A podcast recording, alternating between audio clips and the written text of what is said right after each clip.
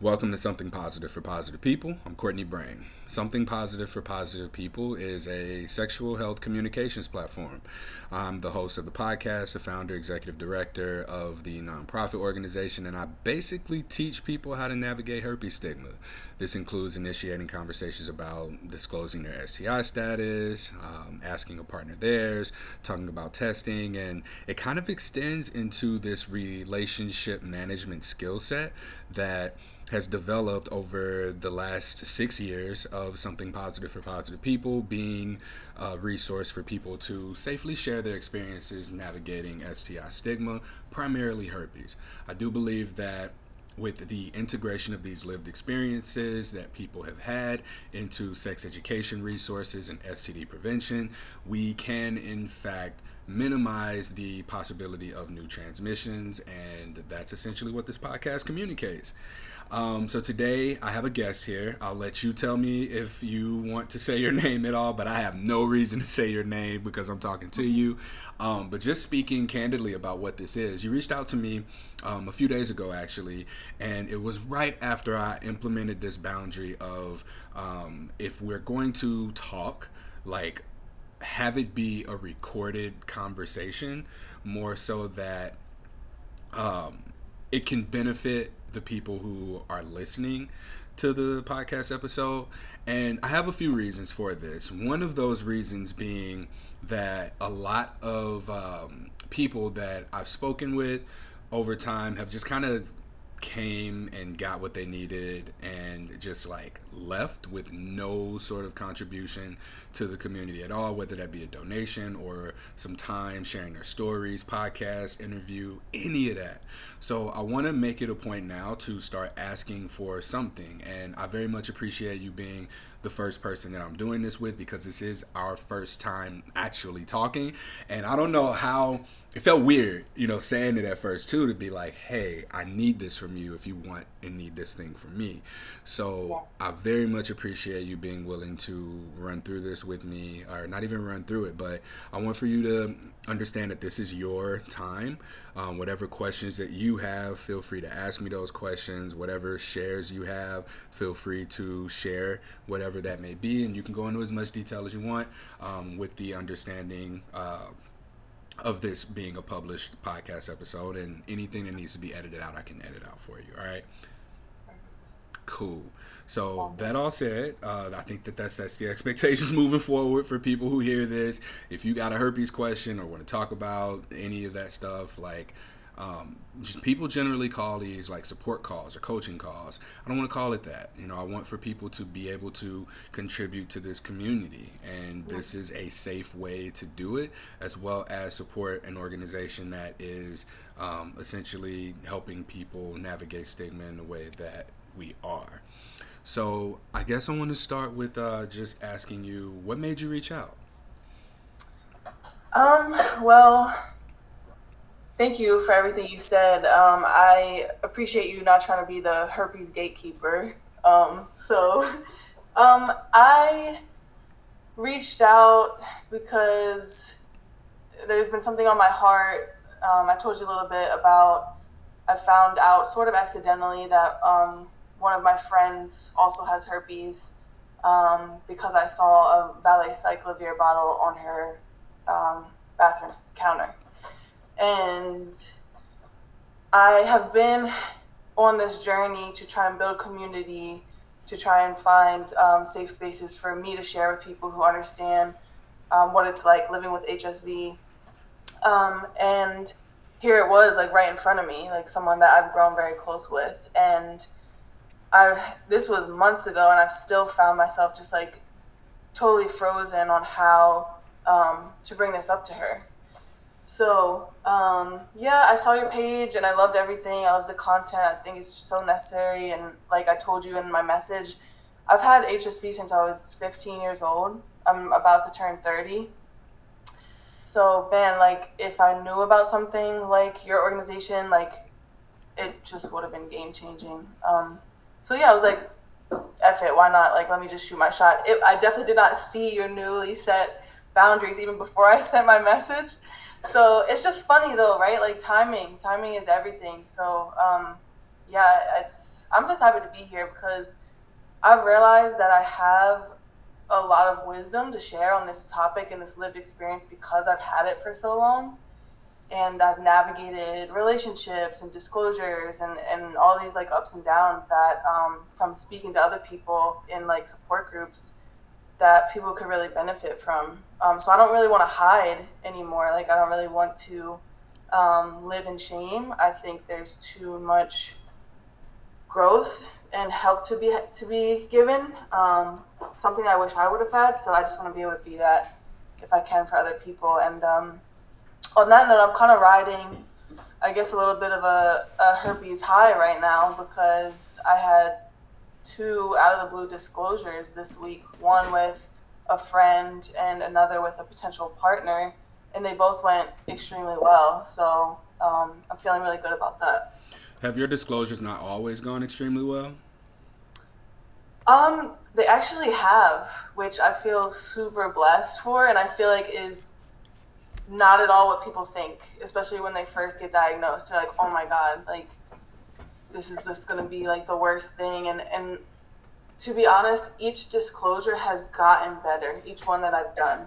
And I think that is because I've gotten more comfortable with my situation, with myself, and the energy that I'm bringing into the conversation is totally like setting the tone for their response.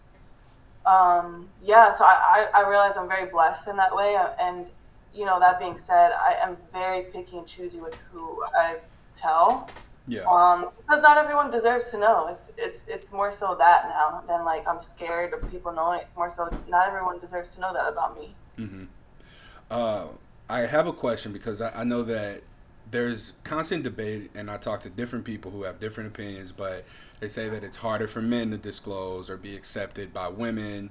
Uh, and I think that that kind of stems from how easy it is for a woman to get sex. So, like, Mm, men are expected to initiate, and I'm, I'm making an assumption. Are you heterosexual? I'm actually bisexual. Okay. Well, let me ask you this: Do you have have you noticed any difference between uh, men and women's responses to you disclosing?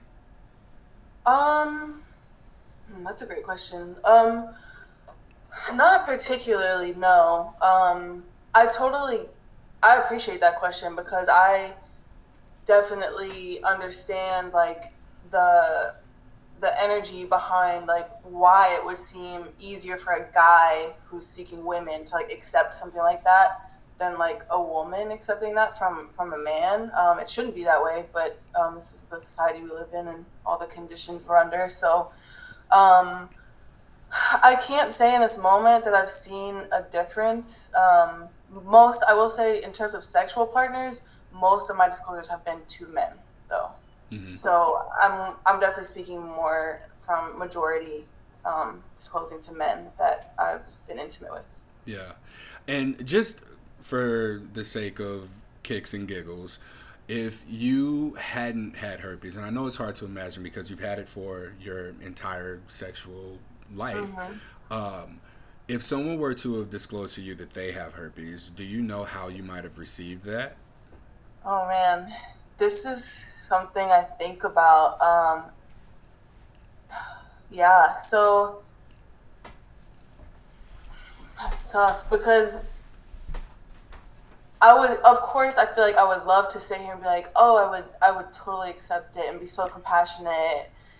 And it's, I don't know that I can say that because having herpes has made me the level of compassionate that I am today. hmm So I'm, I'm operating through that lens. So I think um, I would love to believe that, you know, as I've grown, maybe depending on what stage of development I was at when someone told me that I would, but it's of, can I cuss on this podcast? You can, yeah, you can. I just got to check the little explicit box. Okay, I just want to say it's kind of fucked because of just like how little everyone knows that adds to the stigma. Whereas, like, if somebody was to come and disclose this to a person who hasn't really done their own research on on um, STDs and all of that, they're only operating from what they know, right? From their place of like what they've been taught. So all I knew until I got it, and even still when I had it for years, was fear based everything.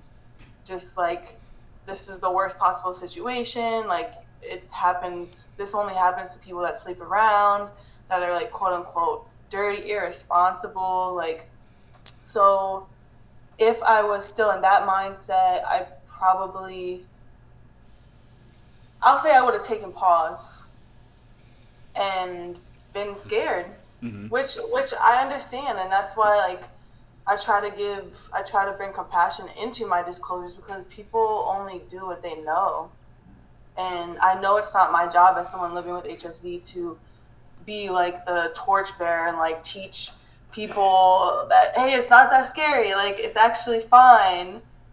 But if that happens, that's amazing because I, I, don't take it personally that people just don't know what, what's good. Like they just don't know. Yeah.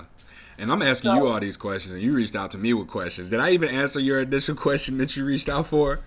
um, we didn't get there yet, but I I'm totally fine. Like I um I do well with prompts, especially talking about like this topic. yeah. Um, so yeah, that's such a good question though. Um, Yeah, I, I would lo- I would like to believe that like the way I was raised and like my own like inquisitive mind, I like to do my own research about anything and everything. I'm just like a, a seeker in that way, I guess.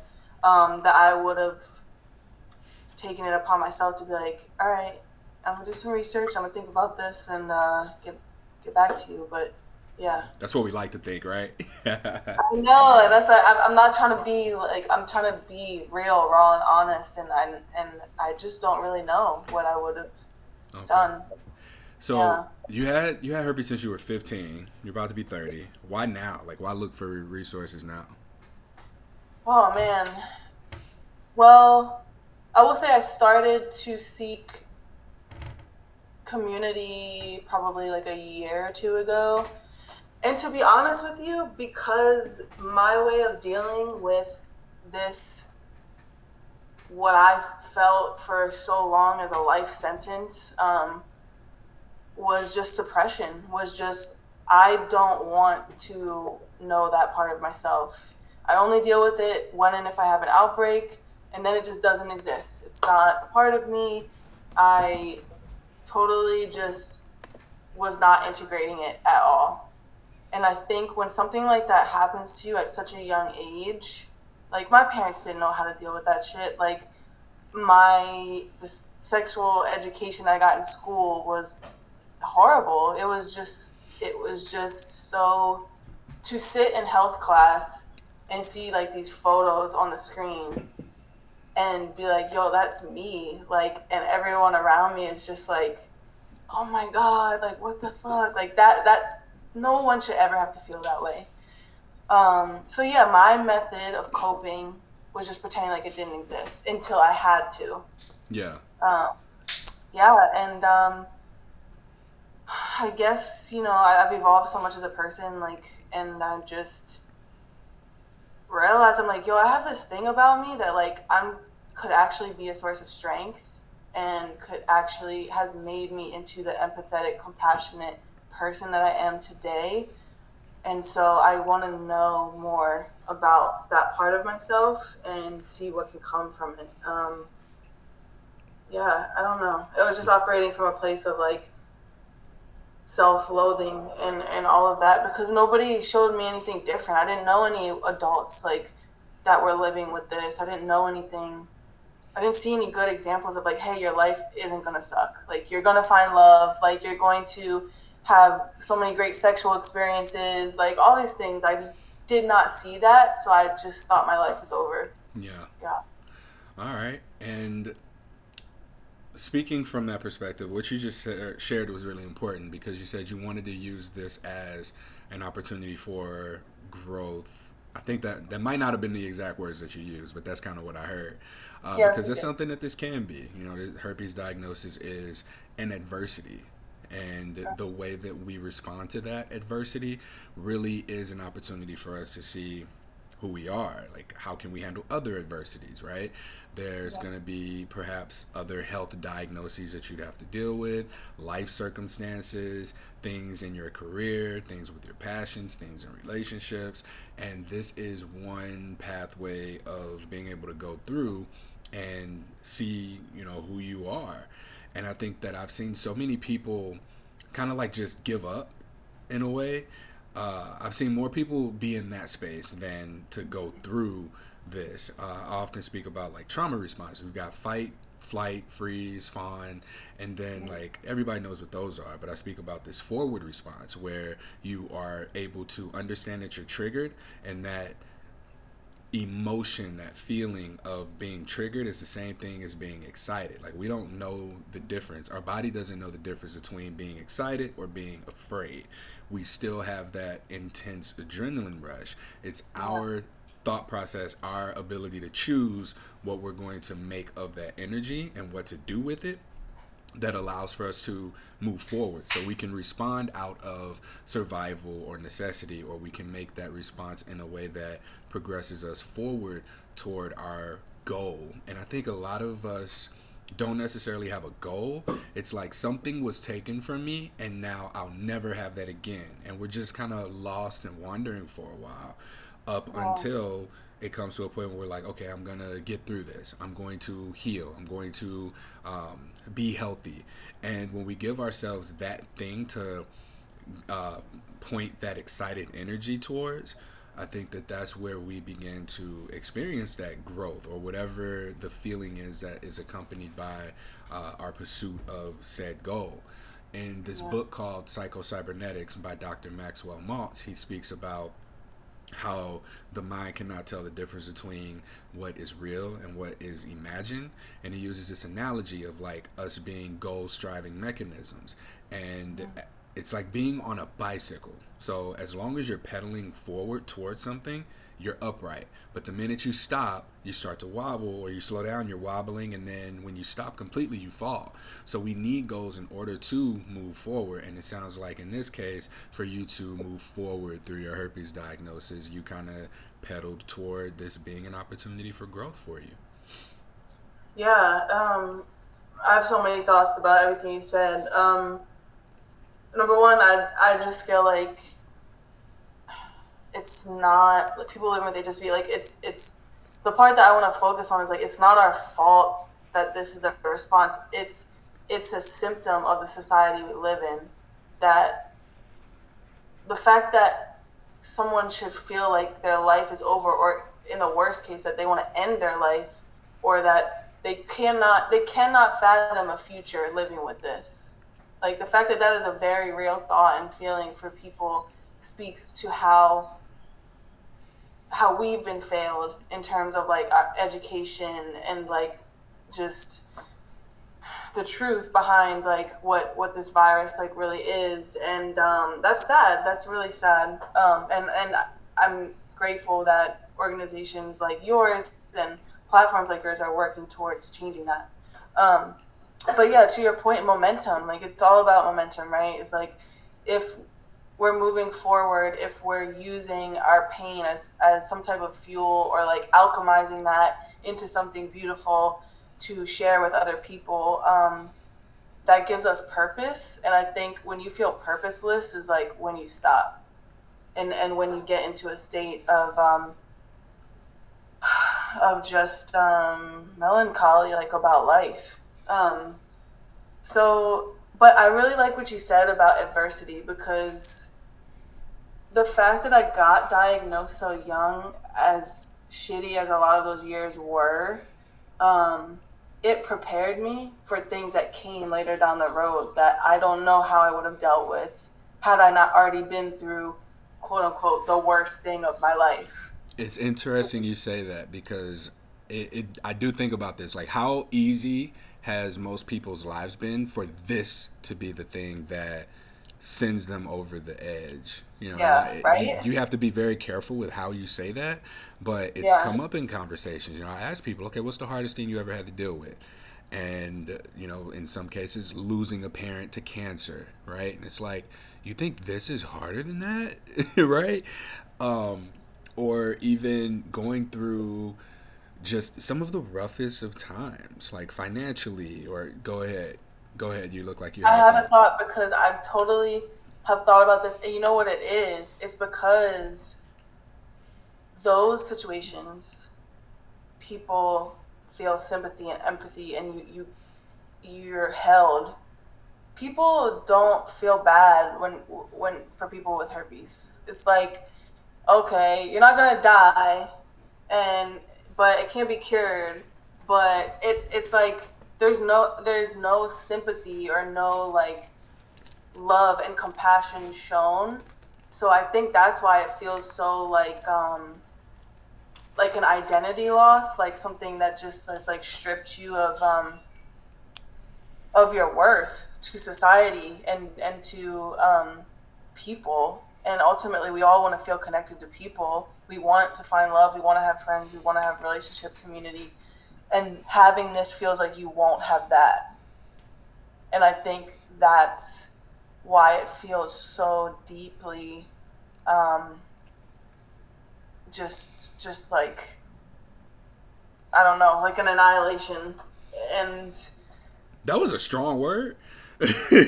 I know, well, it's it's felt like it's felt like that. yeah. Um, and you know, when when when things when when unfortunate things happen to you, such as like um a death or or like I guess I it's know, also easy to disconnect from those things because death happens around you unless you're the one who dies, right? yeah, and there's still a grieving process, but it's so much easier to grieve other people than it is to grieve your identity in relation to that other yes, person. So totally, when we grieve the loss of a person, let's say, um, I think something relatable for many people might be a friend, right? It's not just that friend that we're grieving who's not here anymore. We have to grieve who we were in relation to that person, who we are hmm going to be now as a result of losing that person, and who we thought ourselves to be if that person were around. So we've got yeah, all these avenues of grief and the way that they're expressed. And I talk more about this on um, the Aaron Davidson episode, um, Breakthrough the Breakup. She talked a lot about grief uh, mm, and like the complexities of it. Uh, but yeah, just speaking to your point of annihilation of identity, I always say sexual health is mental health, and so much of our identities are interconnected with our um, sexuality. So that yep, annihilation is actually an annihilation of self in our opinions versus it being a need for us to just reevaluate our sexuality and those components. And I see yeah, people put so much of a priority on their herpes diagnosis, and I mean, I've done this as well, to where nothing else really mattered. And through that, hmm you can end up in some really terrible relationships just because that other person accepts you for your diagnosis. So, oh part yeah, of the communication piece here is also mitigating the potential of domestic abuse or uh, violence against someone or uh, having violence be done to you because of that upfront communication. I really do believe that a lot of what I've learned through interviewing people has come down to these conversations about sexual health, expanding further into conversations about consent, as well as being able to identify abusive behavior or healthy behavior, and being able to go into relationships with proper expectations set that can. Um, really set the foundation for something that's going to be a positive experience for all parties involved. And I think that how people respond to their herpes diagnosis is a manifestation of, like you said, like our society and the way that, you know, if someone gets sick, uh, mm. it's, oh, I hope you get better soon. Whereas if someone gets What sick can I do for What can I do for you? How can I help you? yeah, but if you get sick from sexual contact, it's like, oh, and I don't think there's really a herpes stigma anymore. Like I'm seeing it for what it is. It's more of a sex stigma. Like that's really what the issue is because people with cold sores or HSV1 orally, they don't have HSV1, they have cold sores and there's that Exactly. disconnect from it as well. Yeah. I just saw this thing today someone sent me this woman in Atlanta, she swears that all her friends, the night that she chose not to go out, all her friends got herpes from smoking hookah together. And I was just like, I'm never gonna not have a job as long as that kind of ignorance is out there. I'm I'm gonna be okay. But you know, it sucks because I would like to move on to something else or other things, but I guess like that's just one of those signs that this is needed here. So I'm gonna hmm keep doing what I'm doing, and that's it. Yeah, I really um I like what you said about or that fact that you brought up um these conversations turn into more than just talking about herpes because um because I was never interested in knowing myself intimately because of this diagnosis. I didn't even know how to like mourn because we're talking about mourning and grief. Like when you do get this diagnosis, just like any change in life, you grieve a past version of yourself. Fifteen years old, I was still learning on how to even become myself, let alone like how do I grieve this person that I'm not anymore now that I'm living with this. So I definitely ended up in several relationships that were for sure like emotionally abusive and it was because as long as they loved me that was proof that i was worthy. As long as they like like the simple existence of our relationship was enough for me at the time to tell me that it's not that bad. I wasn't able to do that for myself so i looked for that in other people. And um, yeah that kept me in some very um, messed up situations way longer than I should have been. Um, so yeah, and just even going back to your adversity comment and and how having this kind of sets us up to deal with that. Um, so I told you I was diagnosed when I was 15. Um, my first partner ever, my like my first everything. Um, How old was this partner? he was 16, Okay. 17. Yeah, we were way too young. Um, but so um, lived with that for a long time, and then fast forward to age like 26, 27. Um, I was in a really another relationship where the person um, ended up. So I I had HSV one. I got it from um, cold sore to like oral sex situation. Um, and I'm in this relationship with this new person many years later, and we have a really, really, really traumatic breakup um, and he gives me a call and um, says, you know, hey, um, something happened down there. Like, I think like you might have given this to me. Like, I, I'm really like afraid. And I'm like, first I'm like, oh fuck, like, okay, like, do you know you got tested? Like, do you know what strain? Like, do you know what which one that they said you have? And he's like, yeah, uh, HSV two. And I was like, that's not me, my guy. So I'm sorry, but the the fucked up gag here is you actually now gave me HSV two possibly. So um yeah, that was like to to bring it all together. I think if I wouldn't have been living with HSV one up until that point and that happened to me, I would have just like fell apart. But when he he told me that news and um, I went and got tested again and um, unfortunately, sure enough, like um, he him it turned out he actually had it a long time ago and never told me.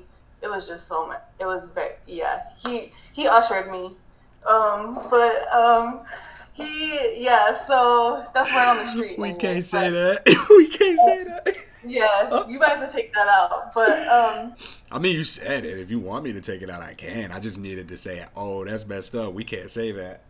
yeah. Um, no, that's actually what a friend said to me. I was like, damn, that's kind of funny, but that's fucked up. it's more Um, funny than it is fucked up, but Well, but yeah, he he yes, he he didn't disclose to me, and then kind of tried to be like, hey, like I think you gave this to me situation. But um, my point in all of that is, I was just like, you know what? I've been through this. I've been through worse than this. So like, I'm just gonna adapt. wait, did y'all get back together? That's where I thought you were going with this. Like it was Oh just no easy. All right, no right. no no um no that was no.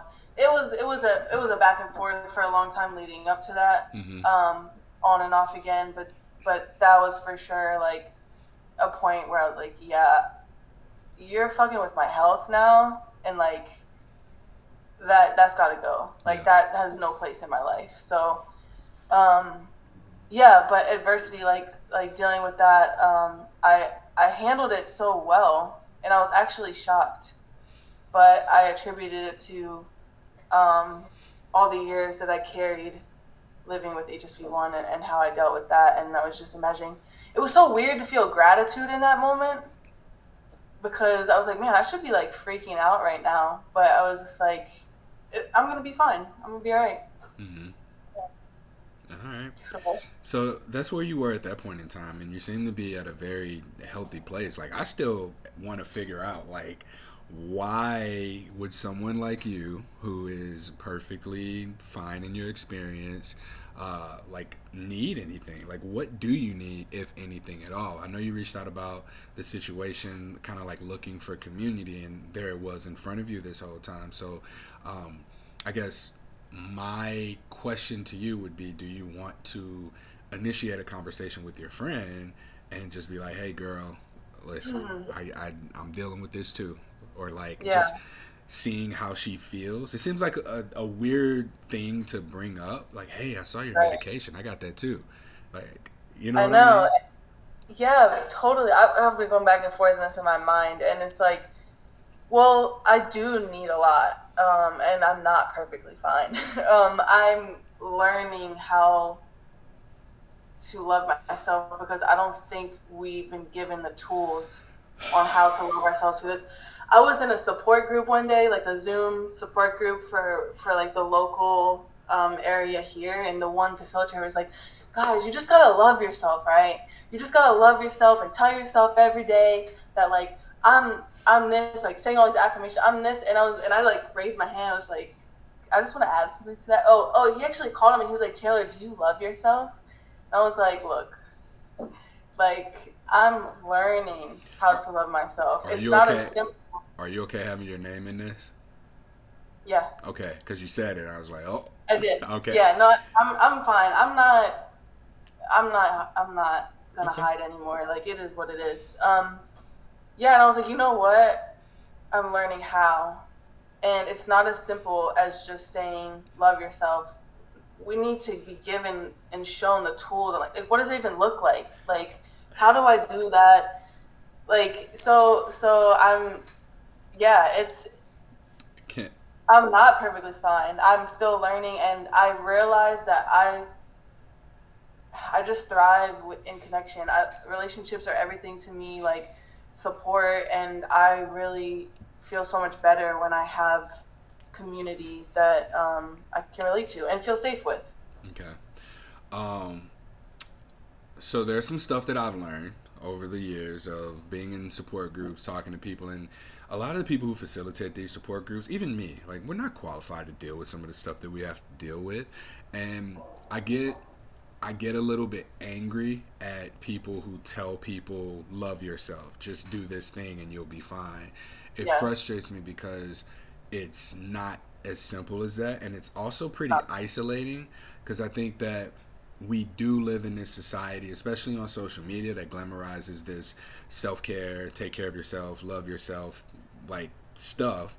But the reality is that we are communal creatures and being around other people give us the it gives us the opportunity to be ourselves and hmm there's often a time where we're at a crossroads between I can do what's in alignment or I can do what's out of alignment.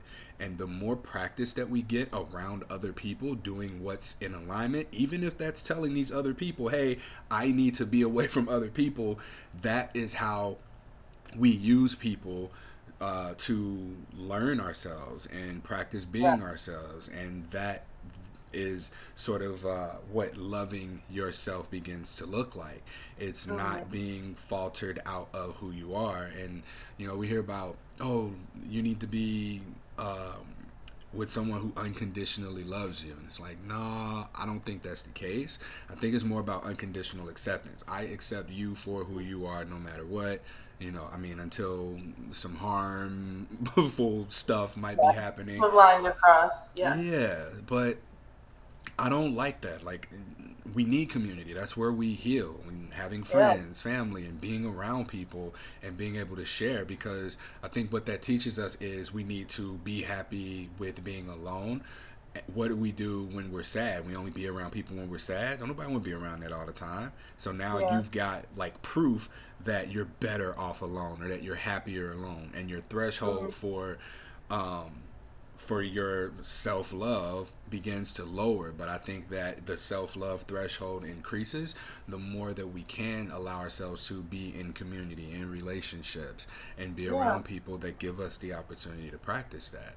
So I, I I needed to just drop that little piece that. in there because it's important and so much of social media is like telling us we don't need people. Actually, we we do. We do need people, and anyone who's telling you you don't is probably getting money out of you in some kind of way. You don't need people. Just book a session with me.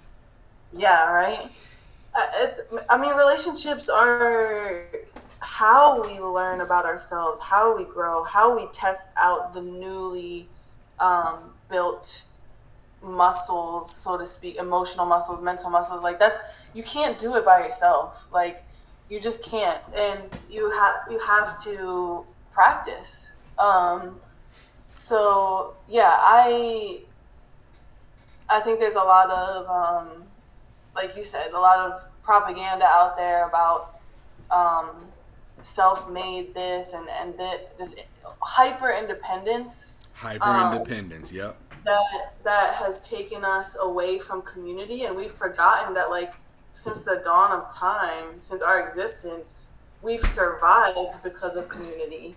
Like because uh, yeah it's, it's frustrating but um yeah I, I i agree with what you said. Um and i guess to to bring it back yeah i just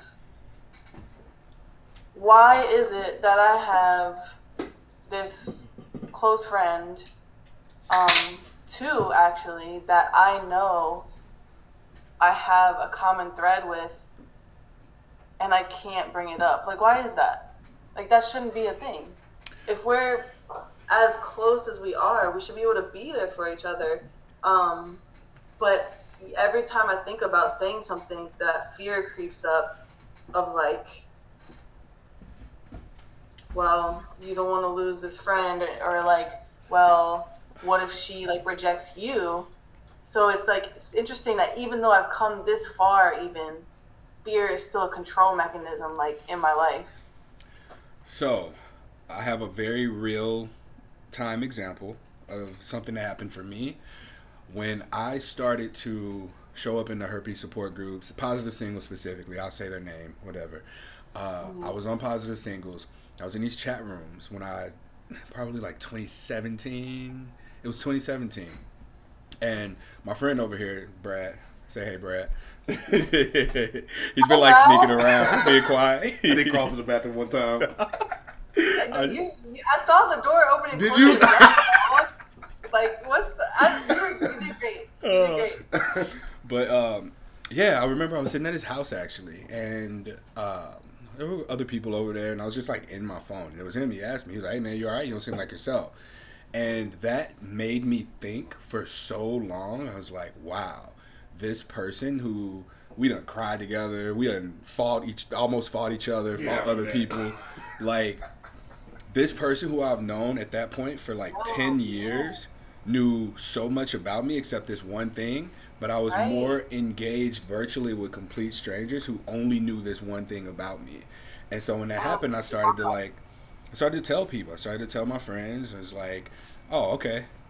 and in fact, like, um, one of my best friends, I remember he told me, because I have had herpes for as long as he's had twins. And when he told me that he was about to have twins, I was like, man, at least it ain't herpes.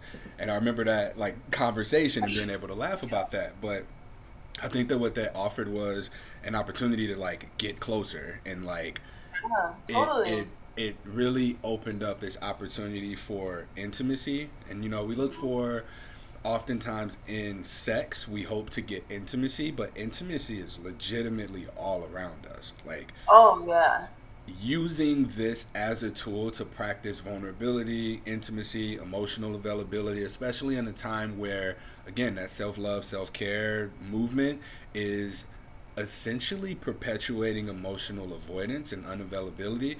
I, I'm I'm learning like how to communicate this, but after just kind of sitting and observing a lot of the spaces that I'm in, like that's what I see. I see a lot of like selfishness essentially and a Mm, lot of isolation. And I think that that compounds when a difficult situation or challenging thing occurs.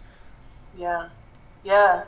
That is such a good point. And and that's exactly how I feel about it's actually two of my homegirls that I know. And it's like am, you know, am I really about to miss out on like a deepening of friendship, of a building of intimacy with two people that I would go to if like my life was in danger, like if I needed something like and I can't talk to them about this, like that's just insane. Like that's crazy. Yeah. Um but once again, I'll go back to saying like that is not our fault that it's that way. Like it's it's the stigma that is, surrounds um, this diagnosis and seeing it as a death sentence and and as like trash and like just unworthy and um still it still amazes me even to this day how much like herpes is like um talked about as like like joked about and like um stand-ups and like TV and movies. Sometimes I'm like, yo, that it's tired, y'all. Like it's tired. Like why are we still like and it's just easy because it's easy to go there.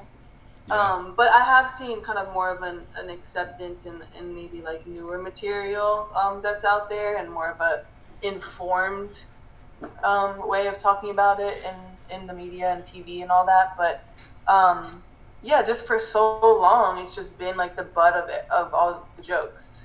Yeah. And so it's it's kind of easy to feel like, well, fuck, I'm not trying to be like the butt of that joke. So So you know what I've seen. I've, I've only been doing this for six years. I'm sure there's people who've been in this space longer, but from what I've seen is like, if you make fun of HIV, the HIV community is going to come for you. If you make fun of yeah, LGBT people, the LGBT community is going to come at you.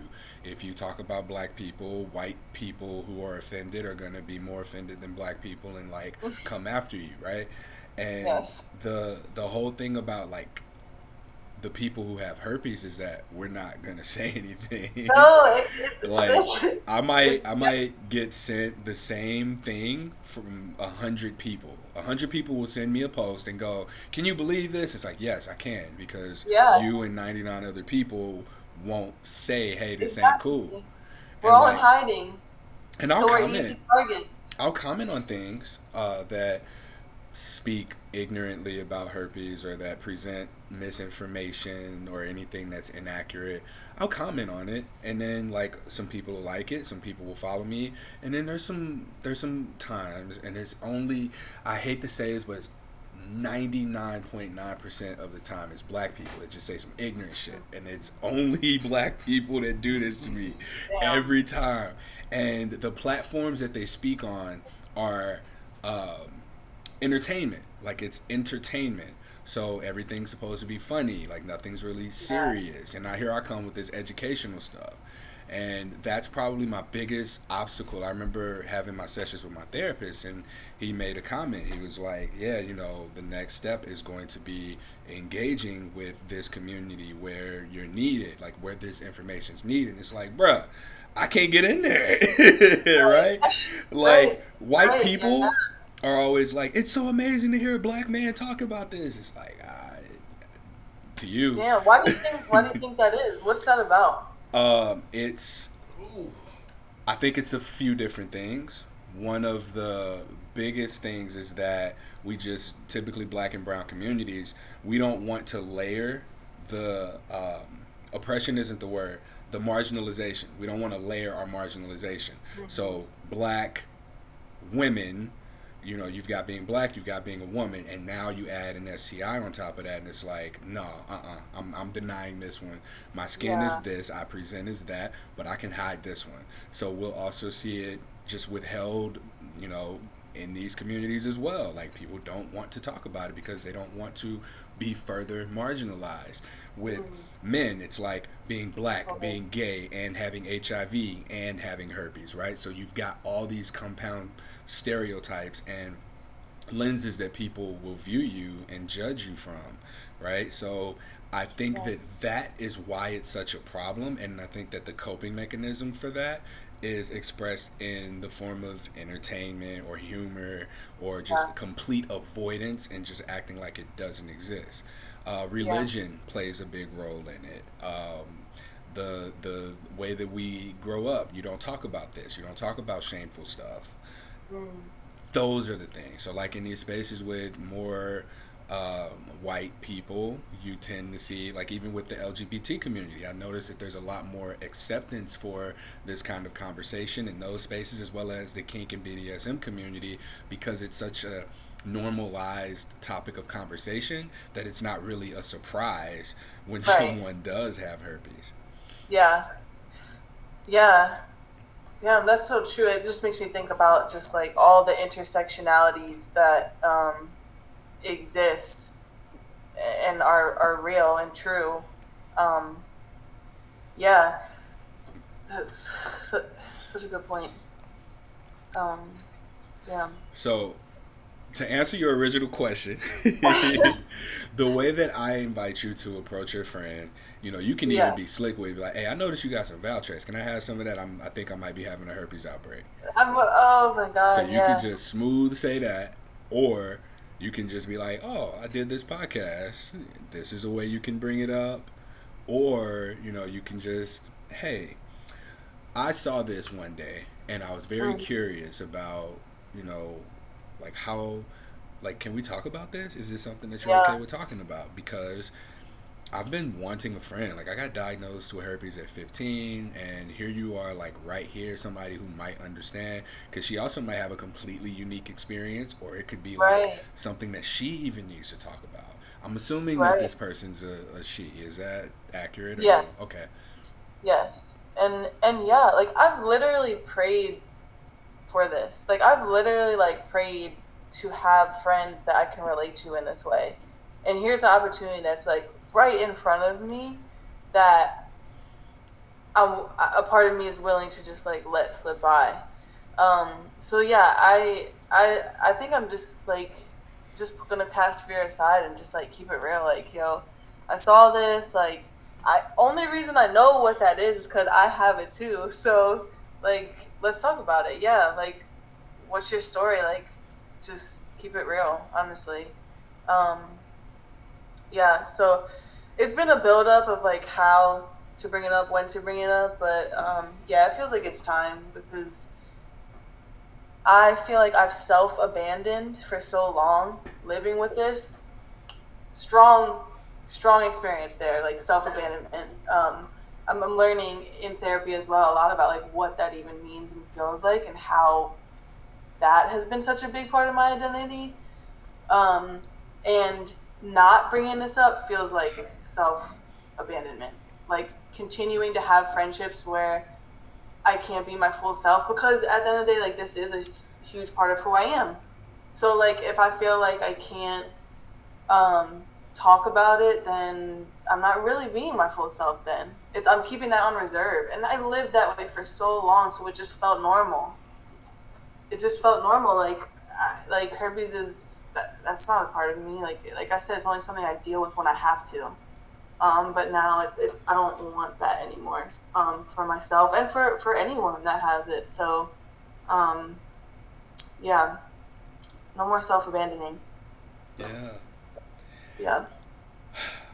thank you thank you for reaching out thank you for being willing to do this and like i said like this is new for me um, to let this be how we talk and to make it an episode because I want for people to be involved. I want people to invest in this community. Like it's here and we have the ability to connect with each other and allow that to facilitate our own growth, healing, and get whatever else we need because oftentimes we don't even know what we need until we're exposed to it it might take 15 years it might take one year i had somebody reach out to me two weeks after they were diagnosed and they were like, "This Mm, is what I want to do. This is what I need." And I was like, "Yes, I'm so yeah. happy that you were able to find these resources now and cut the time down by Yeah. years potentially Oh uh, to be Yeah. able to decide how you want to move forward." So you contributed, and I appreciate you. For everybody who's listening, um, if this is something that you're interested in, All we're doing is just